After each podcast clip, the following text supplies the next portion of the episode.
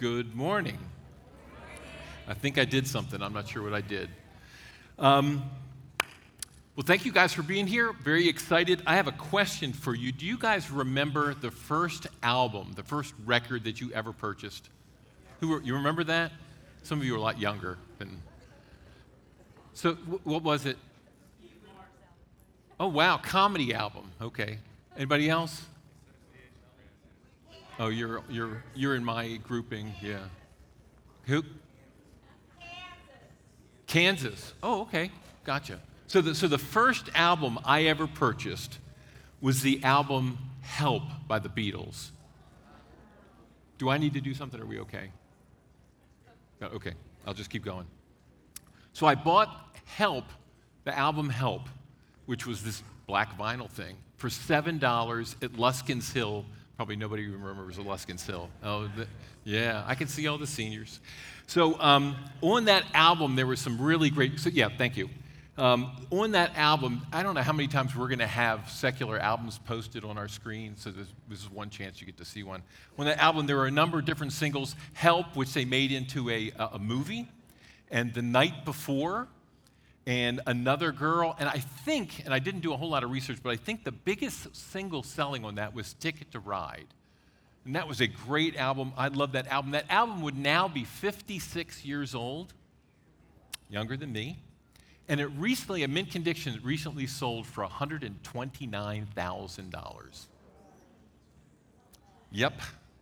Now, I haven't gone up into my attic to see if I could find mine but I'm thinking about retiring early, like last week, and trying to find that. So I loved that record. I would listen to that record over and over and over again. And, and after a while, I began to hear sort of crackling and like static in the record. And see, that was the problem with vinyl records, which most of you have never even seen anymore. See, when Edison invented the first record, the first phonograph, it was a wax cylinder. So imagine how soft that was. You know, how many plays did you get out of a wax cylinder before it finally just, you know, and you couldn't play it on a hot summer day, right? You had to play it in a refrigerator or something.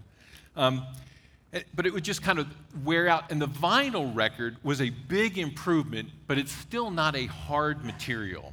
And when you run a diamond needle through those grooves dozens and dozens of times, and there's specific notches in each one of those grooves, they wear down and the sound begins to deteriorate.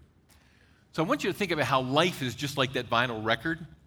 And we're going to see in a moment how we too are carefully crafted and called to specific and specifically engineered for a purpose. And we may start out like that fresh new vinyl album, but as we face the repetitive grind of life, we lose our voice, we lose our distinctiveness, we lose, like that album, this thing called fidelity. And fidelity is, is defined as the degree of exactness to which something is copied or reproduced. And we tend to lose our clarity and our fidelity of our purpose and our passion over time. Well, I can't think of a better day, time than the fall, this being September, um, to, to kind of revisit all of that. Now, the, the calendar tells us that January 1st is the official start of the new year. But the unofficial start of the year to me is always the fall. I don't know if you guys feel that way, but it's kind of like you come out of the summer, you've got this kind of undefined, you, know, you got your summer vacations, an undefined schedule, and then all of a sudden it's back to work. All your vacations are all used up. Your vacation time's used up except for the Thanksgiving Friday and some time around Christmas. And, and um, and, and you don't get that chance to kind of, you, you, you have this new change of schedules. And so this is a time where we really can kind of refocus on how do we get back the, the, the new habits and the new grooves that we want to be, get into. So this is a great time for a full new uh, restart. So the title of our message is Called and Crafted. And the big idea is we've been called and crafted to do God prepared good works. And how do we know this? Well, we find it in today's text, which is Paul's letter to the Ephesians, chapter 2, in the first 10 verses. So if you have your Bible, you can pull that out to Ephesians 2. If you have your Bible app, turn to Ephesians chapter 2, first verse. Uh, if you don't have that, we're going to be putting it up on the screen behind us so you'll be able to follow along. But before we read, let's go ahead and pray and ask God for his help. Heavenly Father, you are the master creator, the divine designer, and you've made us to bring you glory. But Lord, you are also love itself. And we know that all that was written in your word is here to reveal your love for us. Open our minds, open our eyes, open our hearts to what you have for us this morning. Amen. So, Ephesians chapter 2, starting at verse 1. And you were dead in your trespasses and sins in which, you, in which, in which you once walked, following the course of the world, following the prince of the power of the air, the spirit that is now at work in the sons of disobedience, among whom we all once lived in the passions of our flesh, carrying out the desires of the body and the mind, and were by nature children of wrath like the rest of mankind. But God, being rich in mercy because of his great love for which he loved us, even while we were dead in our trespasses, made us alive together with Christ. By grace you have been saved, and raised us up and seated us with him in heavenly places in Christ Jesus, so that in the coming ages we might know the immeasurable riches of his grace and kindness towards us in Christ Jesus. For by grace you have been saved through faith, and it is not of your own doing, it is the gift of God not the result of works that no one may boast. For we are his workmanship, created in Christ Jesus for good works, which God prepared beforehand that we should walk in them. So this passage is a 215 word short story. That makes it a very short story, but even as a short story, it has all the pieces, the three major pieces of a story. It has the introduction, the conflict, and the denouement or the resolution. However, what makes this story really interesting, what makes this story compelling, is that it's your story. This story describes you and you and you and me. It describes all of us. Now, how can I make that blanket statement? Well, the text is pretty clear. It starts off with, and you. So, but just in case you're concerned, it's not just you, the Ephesian folks. It also says, just like all mankind. So there's no wiggle room there, no mistaking that. This is our story, this is written for us. But the second compelling reason talks in the, comes in the second part, which is the conflict. And the question is, what or who is in conflict in this story? I'm going to leave you on the edge of your seat for a minute for that. So let's break this story into its parts so we can dig a little bit deeper. The introduction, and you were dead in your trespasses and sins in which you once walked, following the course of this world, following the prince of the power of the air the spirit that is now working the sons of disobedience, among whom we all once lived in the passions of our flesh, carrying out the desires of the body and the mind, and were by nature children of wrath, just like the rest of mankind. Our story finds us in a pretty dire situation. We're dead in our sins, and by nature, our nature, we are objects of God's wrath. Now, we're going to do a deep dive into that when we get into the book of Genesis starting next week. Um, but I want you to think about a movie that you've seen recently. And I want you to think about in that movie, there's a bully. There's a bully in almost every movie Karate Kid, Back to the Future, even the latest Top Gun movie, which was very good. Um, but the bully, and we're about to face the full force of that bully's anger. But the bully doesn't fit in this short story. And the reason is because God is not a bully, God's just. That means that the wrath of God for sin is focused on us, and that wrath, that anger, that fury is rightly and justly and appropriately aimed at us. Because of our sin, we deserve God's punishment.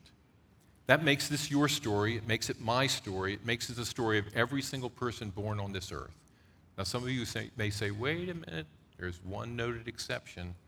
Hold that thought. That brings us to our second section the conflict. Ephesians 2 4 through 7. But God, being rich in mercy, because of his great love, he loved us even when we were dead in our trespasses.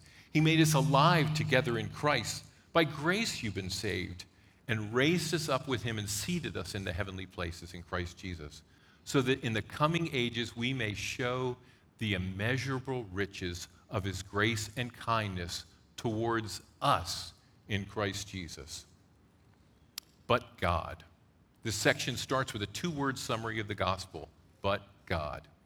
We were there, and there was a conflict, but the question was who was in conflict or what was in conflict? Well, it wasn't us. We weren't in conflict. We were happily ensconced in our sins. We're pursuing our selfish desires, or so verse 3 tells us.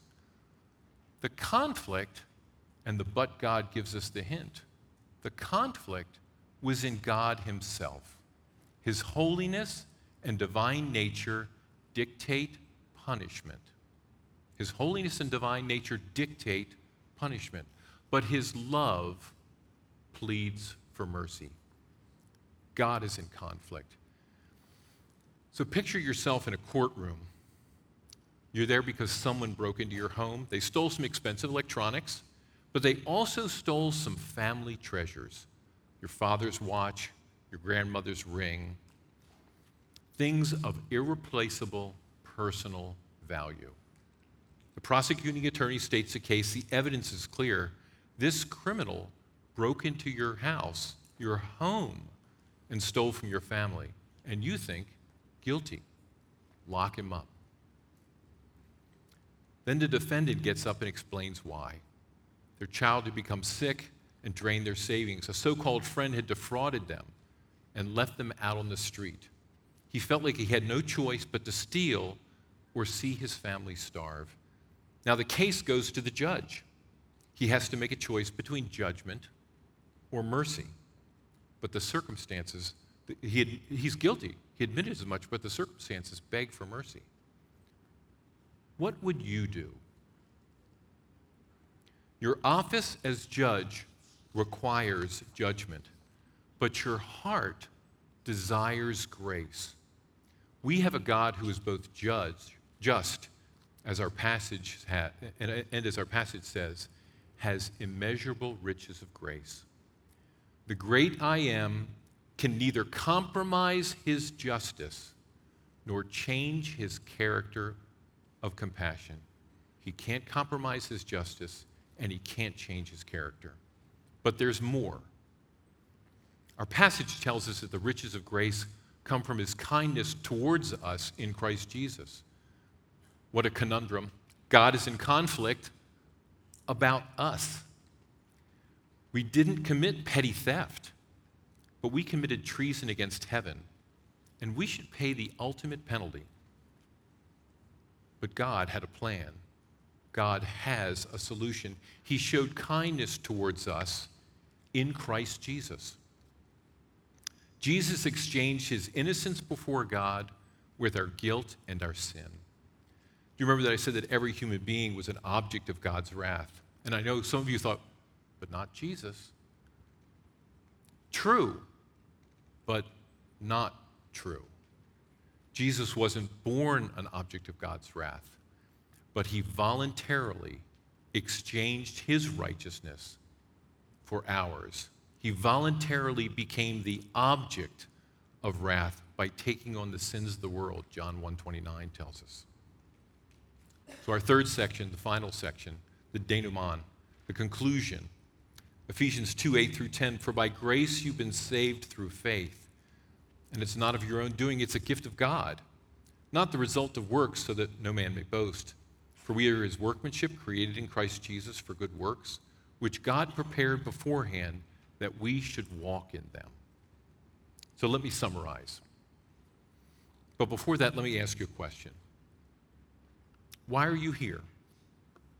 Why are you here? Now, I don't mean it's Sunday, I'm supposed to be in church. But why are you still on this earth? Why didn't God take you up to heaven once He saved you? Well, Ephesians 2 has our answer. Now I'm going to summarize. Because of our sin, we were objects of wrath. We were saved from our sin, saved from God's wrath, because Jesus took the punishment for us in our place. And we were saved to do good things which God prepared for us in advance. The reason we're still here is because we have a job to do. We have things that God has prepared for us. Verse 10 says, We are his workmanship created in Christ Jesus for good works. We've been called and crafted to do God prepared good works. Now, it doesn't work if we're trying to do the good works to gain our salvation. We've been given salvation to do our good works.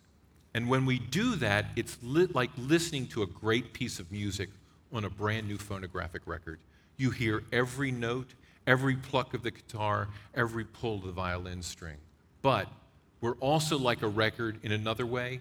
When that record becomes well worn after repeated use and gathers dust, the grooves wear down and the sound loses its sharpness. We too, from the distractions and just life in general, lose our focus. We lose our fidelity. That groove in that record has lost the exactness of its original purpose. So, in light of our 1960s theme, we are here to get our groove back. Yeah. So let's transition to our application, and please take that slide down. I don't want to tell you how long I searched for a 60s font on the word groove. So I'll pull the curtain back real quickly. Uh, Wednesdays, pastors meet and we talk about the Sunday service, and we pretty much ride the guy who brought the sermon, and that will be one of the points. Okay, application. So I want to make five points of application. Now, that's a lot. Five's a lot. It's way too many. But if you bear with me, I think I could do this in bite sized pieces. And then the second thing is don't try to do all five. Just listen. God's going to be speaking to your heart about one or two of these points of application. That's the one you want to grab a hold of and run with, okay? So listen with your heart. What's the Lord saying to you? Point one uh, uh of application Sunday mornings. So if I'm called by God to do good works that are prepared by God, then I want to be intentional about Sunday morning. Why? Because Sunday morning is when we hear from God as a church family. Why? Because Sunday morning is where I get to be with and serve God's people and our guests. Now, next week is Raven's opening day. Oh, come on. I was, I was hoping for, like, yeah. Uh, forget that. No, no, too late. Okay? We're not playing. No. But next week is Raven's opening day, and at 1 o'clock, I will be in my dad's chair in front of the TV with peanuts salted in the shell. Very specific, okay? On a tray. There's a reason for that, too. The telly will not be tuned, tuned to HGTV or Jack Ryan season four or Heart of Stone. It will be tuned to the Ravens game. At the Sheeler household, we have Sunday afternoons down to a science. We are intentional and we are focused. Which forces me to ask the question to myself that I don't want to do as I'm as intentional on Sunday mornings as I am about those seven, 17 Sunday afternoons in the, in the fall. Working on that, okay? But you see, Jesus himself was intentional about Sundays. Luke 4:16 and Jesus came to Nazareth, where he was brought up. And as was his custom, he went to the synagogue on the Sabbath day and he stood up to read. So there are three things that we can pick out of that short narrative. Jesus came to church. Jesus came prepared, and Jesus came to serve. First point Jesus came to church as was his custom, as was his habit. Jesus was in the groove of attending church. Second point, Jesus was prepared. He did not need to figure out what he was going to read after he showed up. He came with a plan. Jesus wasn't confused, he wasn't inconsistent, he wasn't erratic. He came prepared because, point three, Jesus came to serve. Jesus knew what he was going to read that day. He knew he was going to be given a specific section in Isaiah, and he knew what that specific section meant. And he knew that he was going to shock his audience because he came to tell them that the Spirit of the Lord is upon me. Because he has anointed me to proclaim the good news to the poor.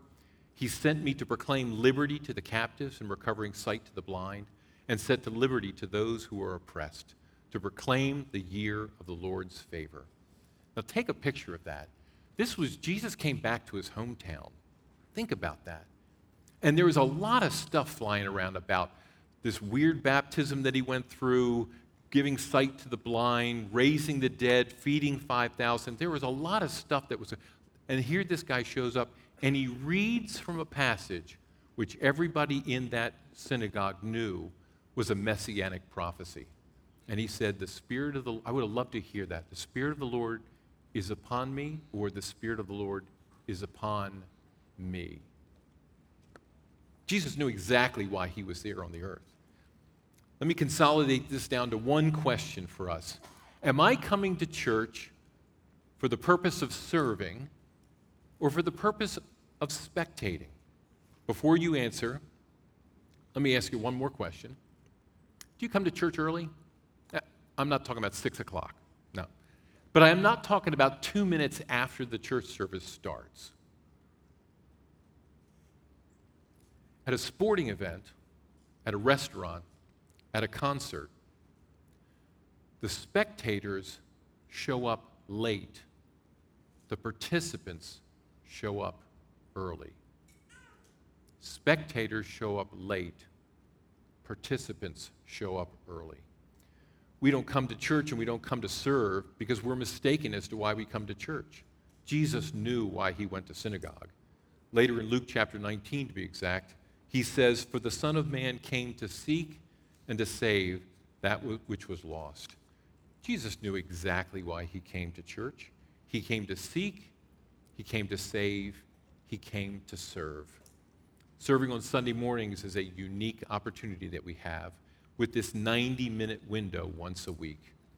But if you're serving, whether it's Grace Kids or greeters or just reaching out to someone who you see sitting alone, can be intimidating. So I tell you something that I used to tell my kids every year before they went to school. I'd see them beginning to get a little anxious. New class, new teacher, new challenges.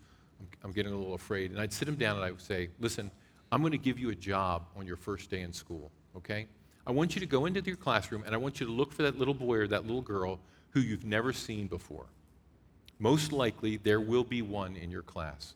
Go up to them ask them their name, and make them feel welcome. That student is really nervous. They don't know anything about the school. Help them know that they have a friend. And here at Grace, we do it a little differently. We call it the three I's initiate, introduce, invite. So, initiate, walk up to them. Introduce. Hi, I'm George Sheeler. I used to lead a small group until Matt and Stephanie Weigel led an armed insurrection, insurrection and forcibly took my group from me, or something that would be appropriate to you. And no, I'm not bitter. Invite. We have a food truck after the service. I'd love to share an ice cream with you, hear more about your, you know, meet your family. Just ask them to something.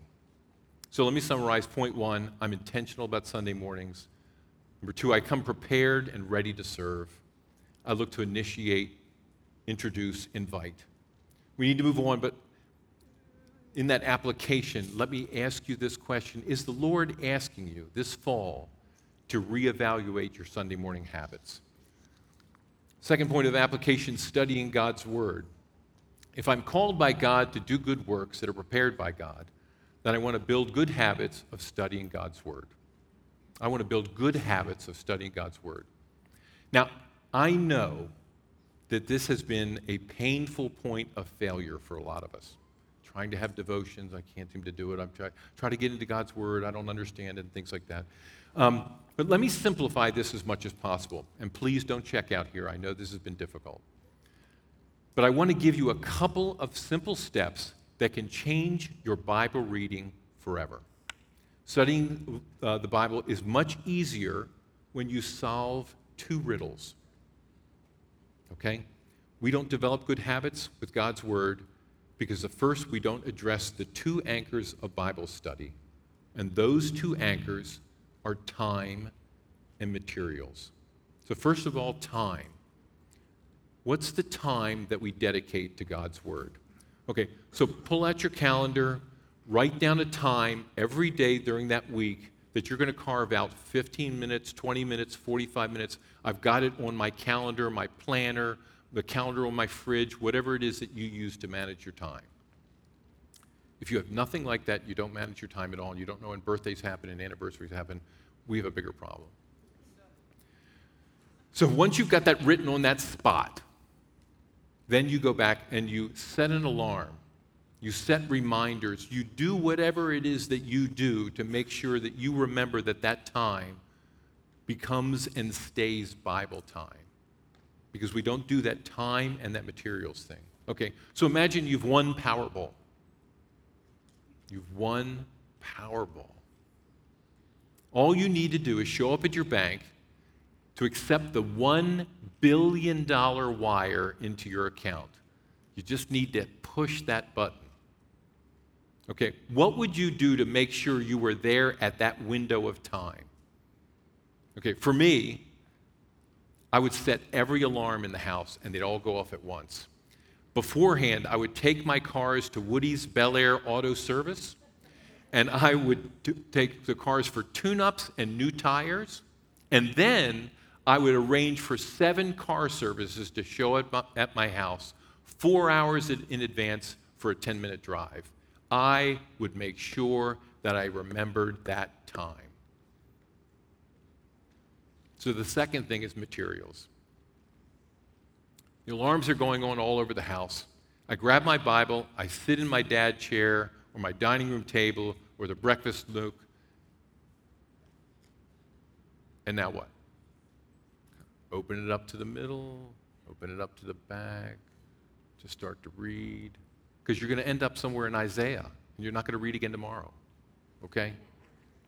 So we have to be thinking intentionally about what we want to study, what we want to read, where we want to grow.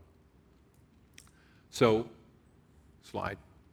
So maybe I've started to attend Debbie Palmer's Gather study that starts on Friday, September 15th from 10:30 to noon and I'm doing my homework. There's her contact information. Maybe I'm rereading the passage that was preached on Sunday and that we're studying in small groups, and we have small group handouts all over the place. And maybe I'm attending Janet Price's Bible study, which meets every other Thursday, mrs.janetprice at yahoo.com. Or maybe I've chosen a study from Right Now Media where I can get a free subscription from the church for free. Going to the church website, click on resources, click on Right Now Media, did I mention it's free?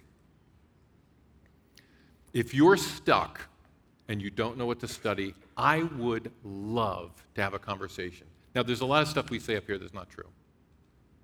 But I would really love to have a conversation with you and talk to you about what you could study. So please find me, george at gracecommunity.org. It's not up there. Um, but if I'm called and crafted to do good works, I want to learn more about the loving God who's called me and continues to mold me I want to learn more about his love for me and his love for the lost. Okay. Third point of application, one of my favorites, small groups.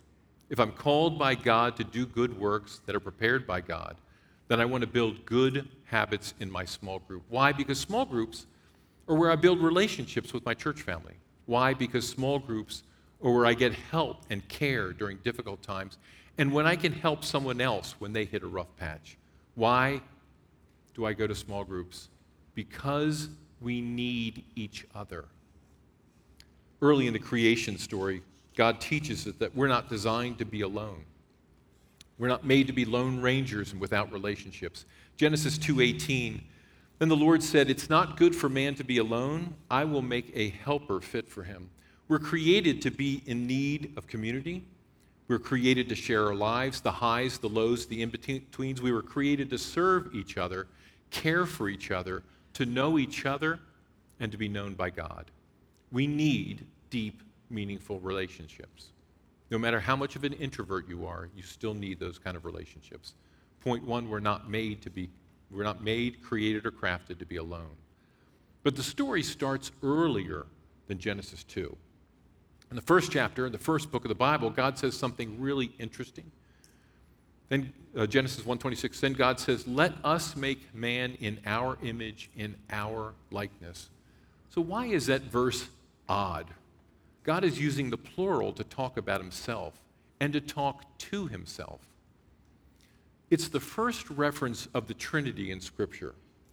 God is beginning to communicate the, script, the Trinity to us right out of the gate.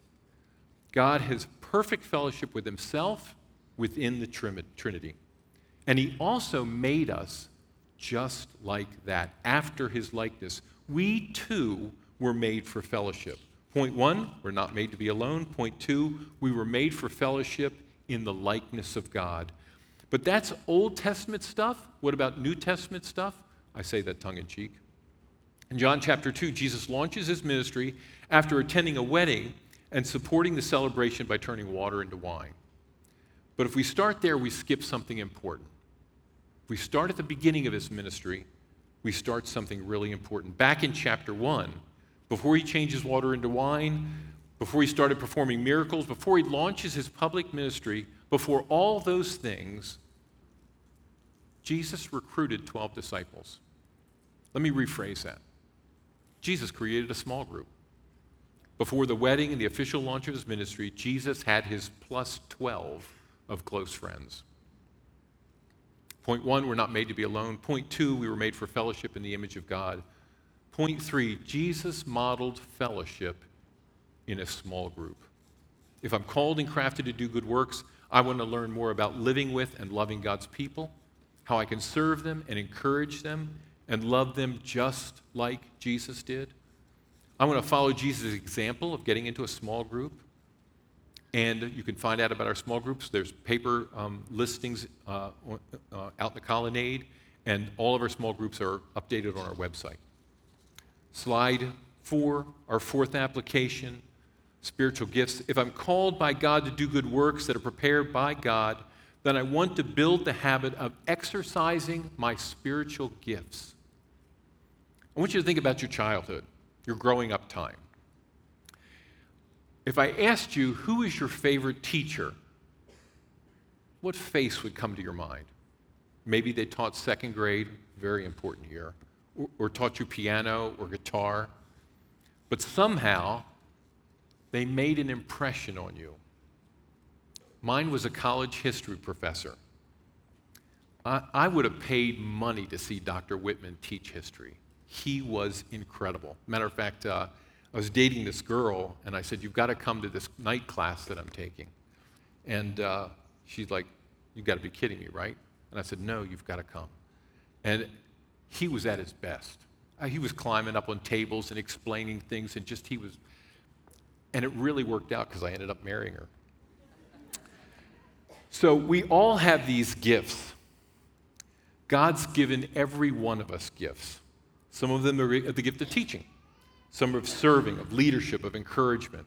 Some of the gifts are healing and prophecy and words of wisdom.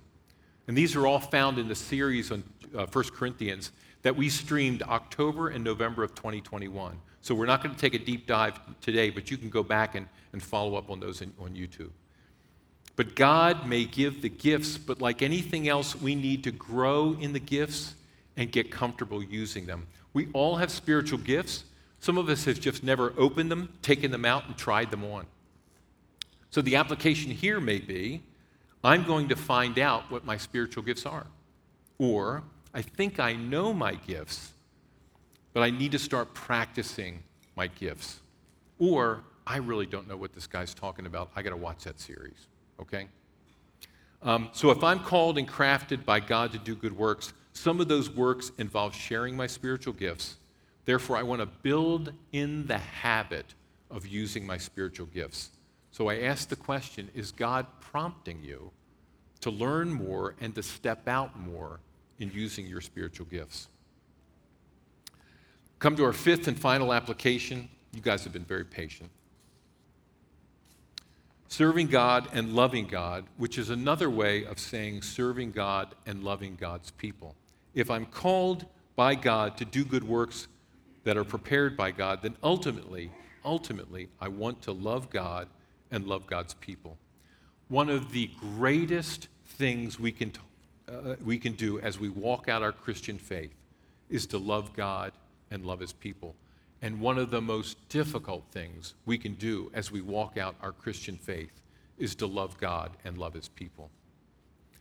More than anyone else, God knows the joy and the heartbreak of close, loving relationships.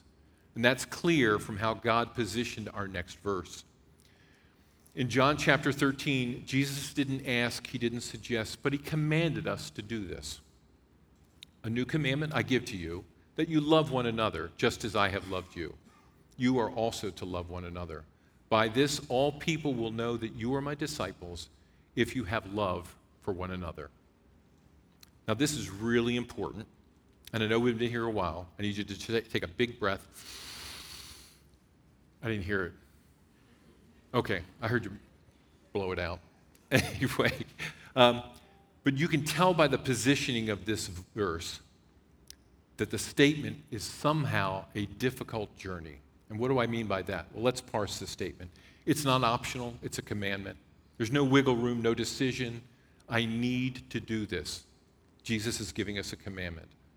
Also, we can't do this half heartedly. We can't do this with words only, but Jesus said, As I have loved you. And I want you to think about how that turned out for Jesus. But finally, Jesus includes the why. I want you to think about how many times God does something and he doesn't give you the why. How many times do we go to God and something's happened and we ask him, Why, God? And we get no answer. Here, uniquely, God gives us the why up front. Jesus says, All people will know that you are my disciples if you have love for one another. It's our differentiator. This is what makes us different. We love God, and we love God by loving one another. It's hard, it's messy, it's emotionally exhausting. But how do we love God? One of those ways is by loving each other. And let me first say that this church excels at this. I don't know how many people come to me who have visited this church or come to other pastors and said, boy, when I walked in here, I could just feel the love that your people have for each other. I feel the love for God. I don't know how many people I've heard from small groups where they said, I was having a difficult time. My small group came around me. They helped me. They walked through this. So thank you. Thank you for already excelling at this. But with that said, let's look at how we can continue to excel at this. There are many ways that we can love God and His people, but let me, let me just throw out three ideas here. So there are about 60 one another's in the Bible. Read through the list, Google the list, and grab one or two to practice. For instance, when you're done here, go out in the colonnade before you drive home, encourage three people. Worship leader, thank you for, you can call him Andrew. Thank you for picking that music set. This particular song spoke to me or it really helped me enter into worship. Hey, mom of young children, I can only imagine how difficult it is to pack all those kids up and get them here every Sunday. But thanking you for bringing your kids to church and preparing them to be tomorrow's church leaders. Hey, Grace Kids teachers, thank you for giving up your Sunday morning. Thank you for giving up your Saturday afternoon to prepare to get ready to do all that. Encourage somebody, thank them. Do the one another's. My second suggestion is to persist, stick to it, persist in your love. Too many people flood you with get wells and hang in theirs on day one and day two.